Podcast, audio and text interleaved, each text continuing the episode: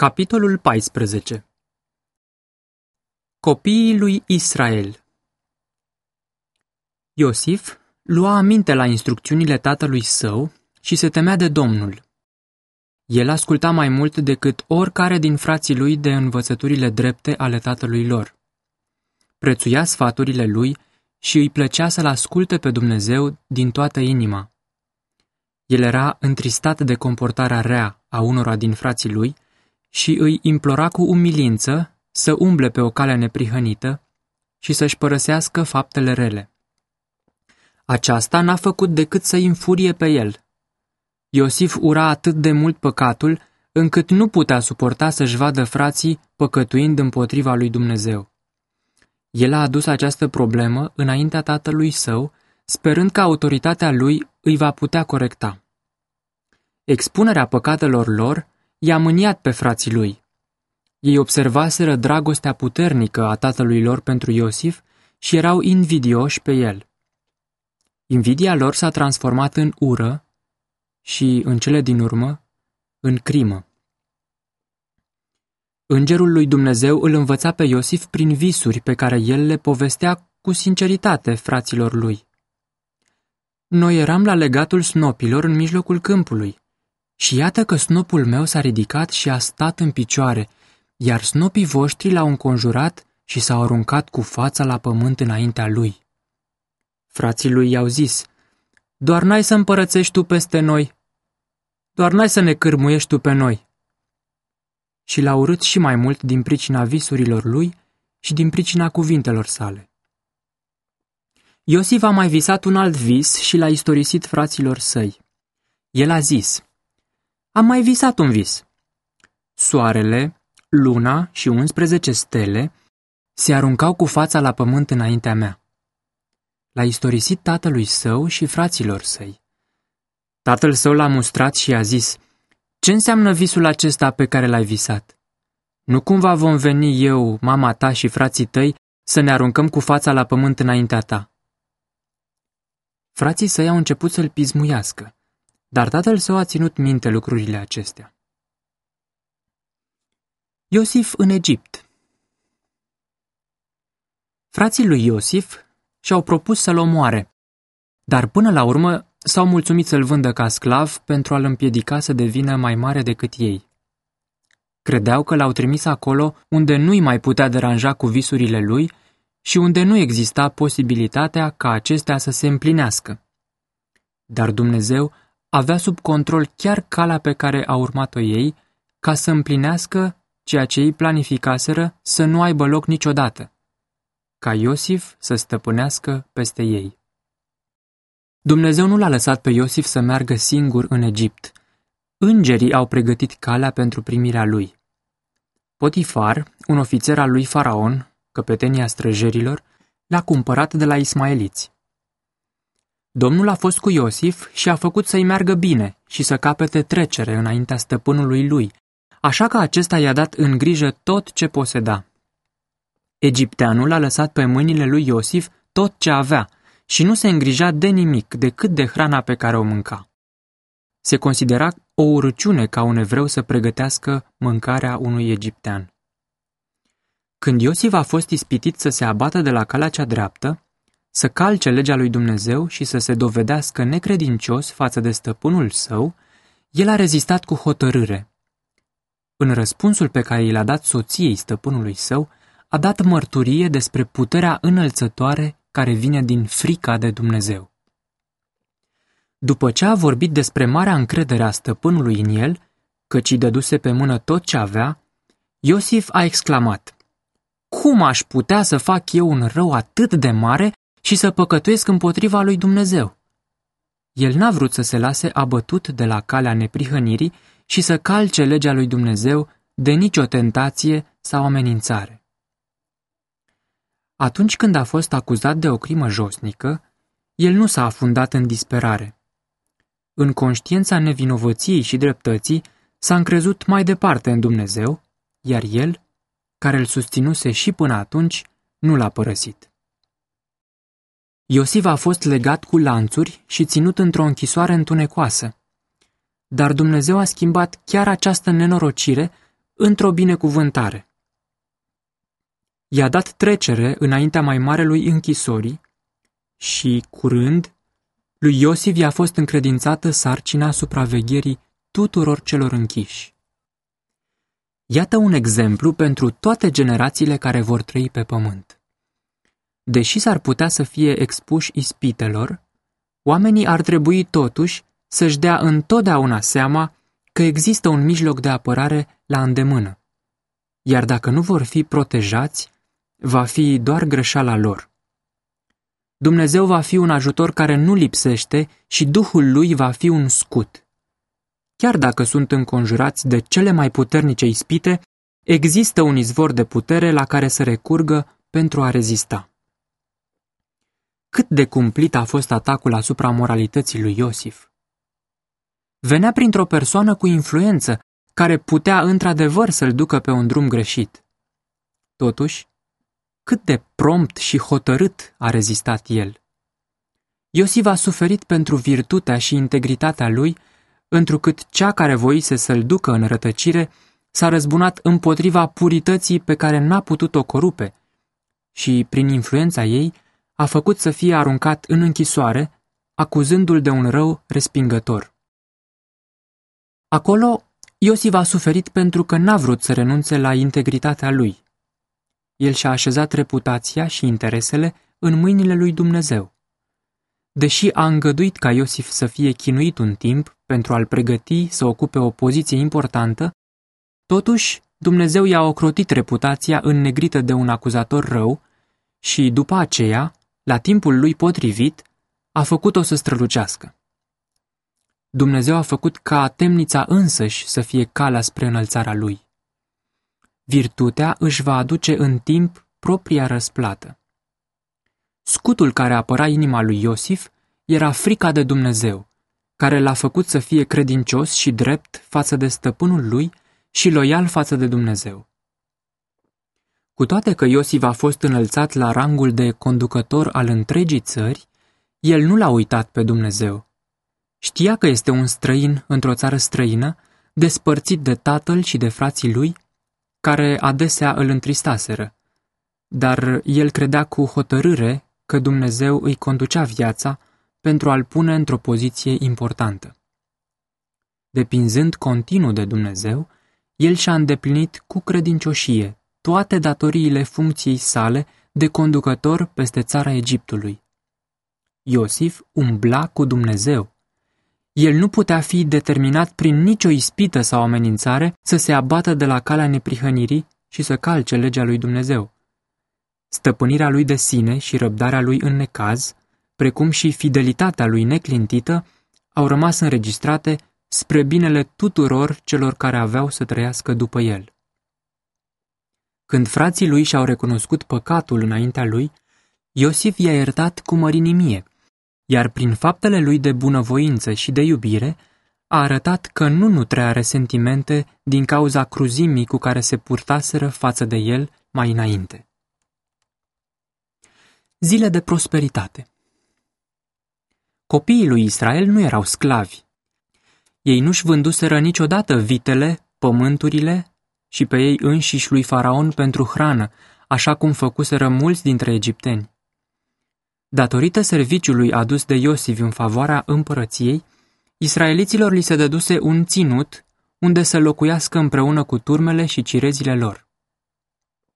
Faraon aprecia înțelepciunea lui Iosif în administrarea tuturor lucrurilor legate de împărăție, în special în pregătirile pentru anii lungi de foamete care au venit peste țara Egiptului.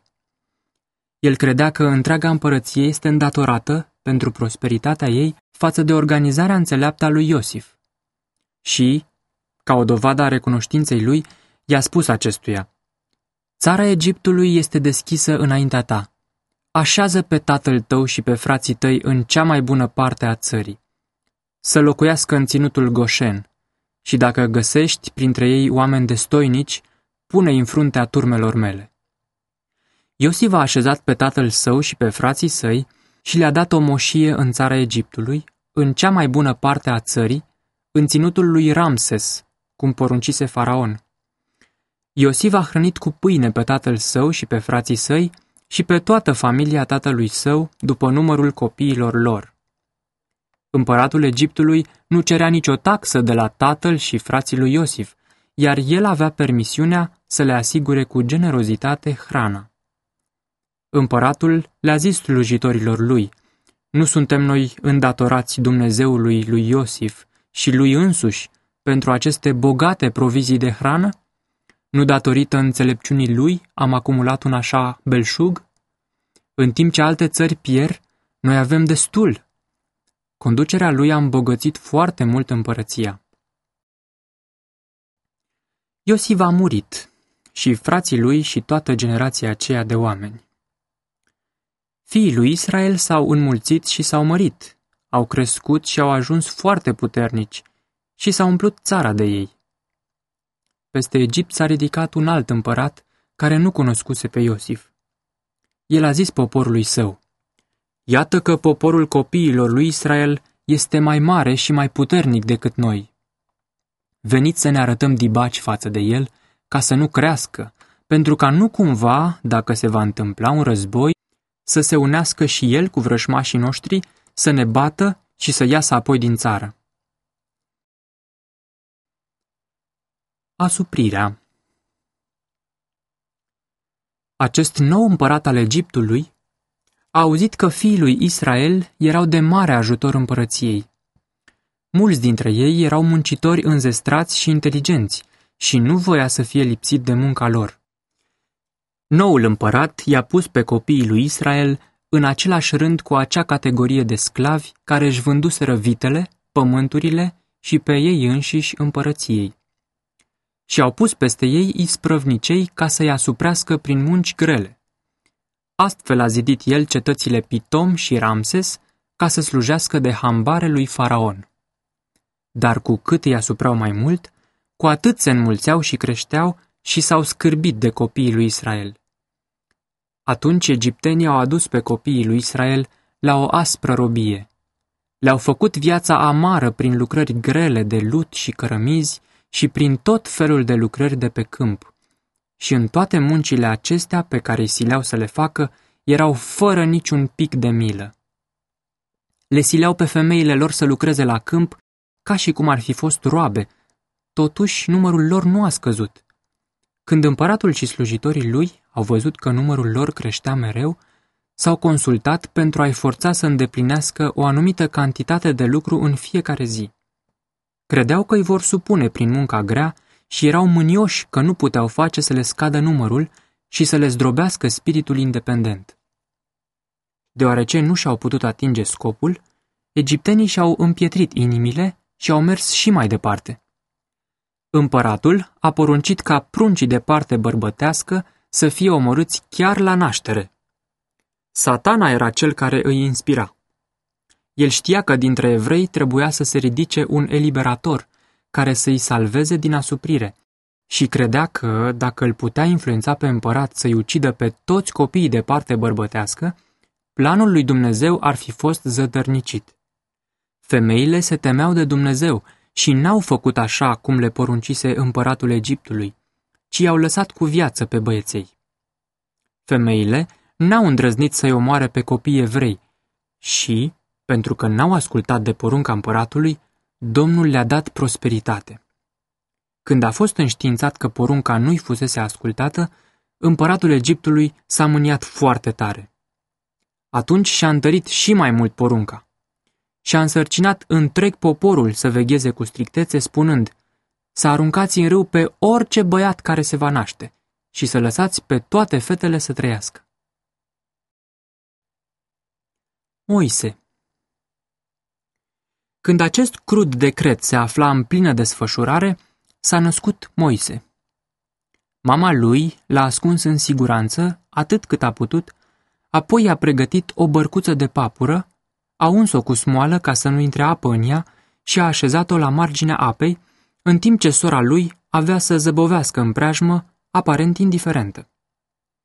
Ea veghea cu îngrijorare să vadă ce se va întâmpla cu frățiorul ei.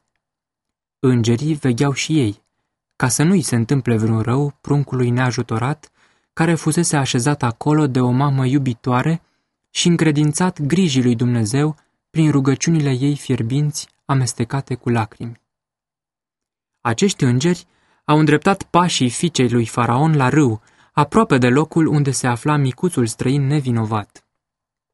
Atenția ei a fost atrasă de ciudata bărcuță și a trimis-o pe una din slujitoarele ei să-i o aducă.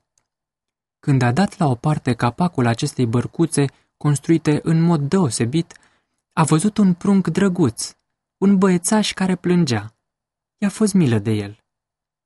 Ea a știut că o mamă evreică iubitoare luase această măsură unică pentru a proteja viața copilașului ei mult iubit și a hotărât pe loc că el va fi fiul ei. Îndată a venit sora lui Moise și a întrebat, Să mă duc să schimă o doică dintre femeile evreilor ca să-ți alăpteze copilul?" Du-te," i-a spus fata lui Faraon. Sora a alergat cu bucurie la mama ei, i-a spus vestea bună și a condus-o în mare grabă la fica lui Faraon. Copilul a fost încredințat mamei să-l alăpteze, iar ea a fost plătită generos pentru creșterea propriului fiu. Cu recunoștință, această mamă și-a început sarcina pe care o putea îndeplini acum în siguranță și fericire. Ea a crezut că Dumnezeu îi ocrotise viața copilului. Cu credincioșie, s-a folosit de ocazia prețioasă de a-și educa fiul pentru o viață utilă. Ea a fost mai meticuloasă în educarea lui Moise decât în a celorlalți copii ai ei, deoarece era sigură că viața i-a fost păstrată pentru vreo lucrare măreață. Prin învățăturile date cu credincioșie, ea a întipărit în mintea lui tânără frica de Dumnezeu și dragostea pentru adevăr și dreptate. Această mamă nu și-a oprit aici eforturile, ci s-a rugat fierbinte lui Dumnezeu pentru fiul ei ca să poată fi păzit de orice influență rea. L-a învățat să se plece și să se roage lui Dumnezeu, viul lui Dumnezeu, pentru că numai el îl putea auzi și ajuta în orice nevoie. A căutat să-i imprime în minte păcătoșenia idolatriei. Știa că el avea să fie despărțit curând de influența ei și predat mamei lui adoptive de neam împărătesc și că avea să fie înconjurat de influențe menite să-l facă să nu creadă în existența făcătorului cerurilor și pământului. Învățăturile pe care le-a primit Moise de la părinții lui au fost de așa natură încât să-i fortifice mintea și să-l apere de corupția păcatului, precum și de primejdia de a deveni mândru în mijlocul splendorii și extravaganței vieții de la curte. El avea o minte clară și o inimă pricepută și nu a pierdut niciodată impresiile sfinte primite în copilărie. Mama lui l-a ținut cât a putut de mult, dar a fost obligată să se despartă de el când era de vreo 12 ani, iar el a devenit atunci fiul fiicei lui Faraon. Satana a fost înfrânt. Inspirându-l pe Faraon să-i omoare pe toți copiii de parte bărbătească, el se gândea să răstoarne planurile lui Dumnezeu și să-l distrugă pe acela pe care el îl va ridica să-i salveze poporul. Dar Dumnezeu s-a folosit chiar de decretul de moarte împotriva copiilor evrei ca de mijlocul prin care să-l plaseze pe Moise în familia regală, unde avea posibilități să devină un om învățat, calificat în cel mai înalt grad să-și conducă poporul afară din Egipt. Faraon nădăjduia să-și înalțe nepotul adoptiv pe tron. El l-a educat să stea în fruntea armatelor Egiptului și să le conducă în luptă. Moise era un mare favorit al oștirii lui Faraon și era foarte onorat, pentru că o conducea la luptă cu o iscosință și o înțelepciune superioare. Moise a învățat toată înțelepciunea egiptenilor și era puternic în cuvinte și în fapte. Egiptenii îl priveau pe Moise ca pe o personalitate remarcabilă.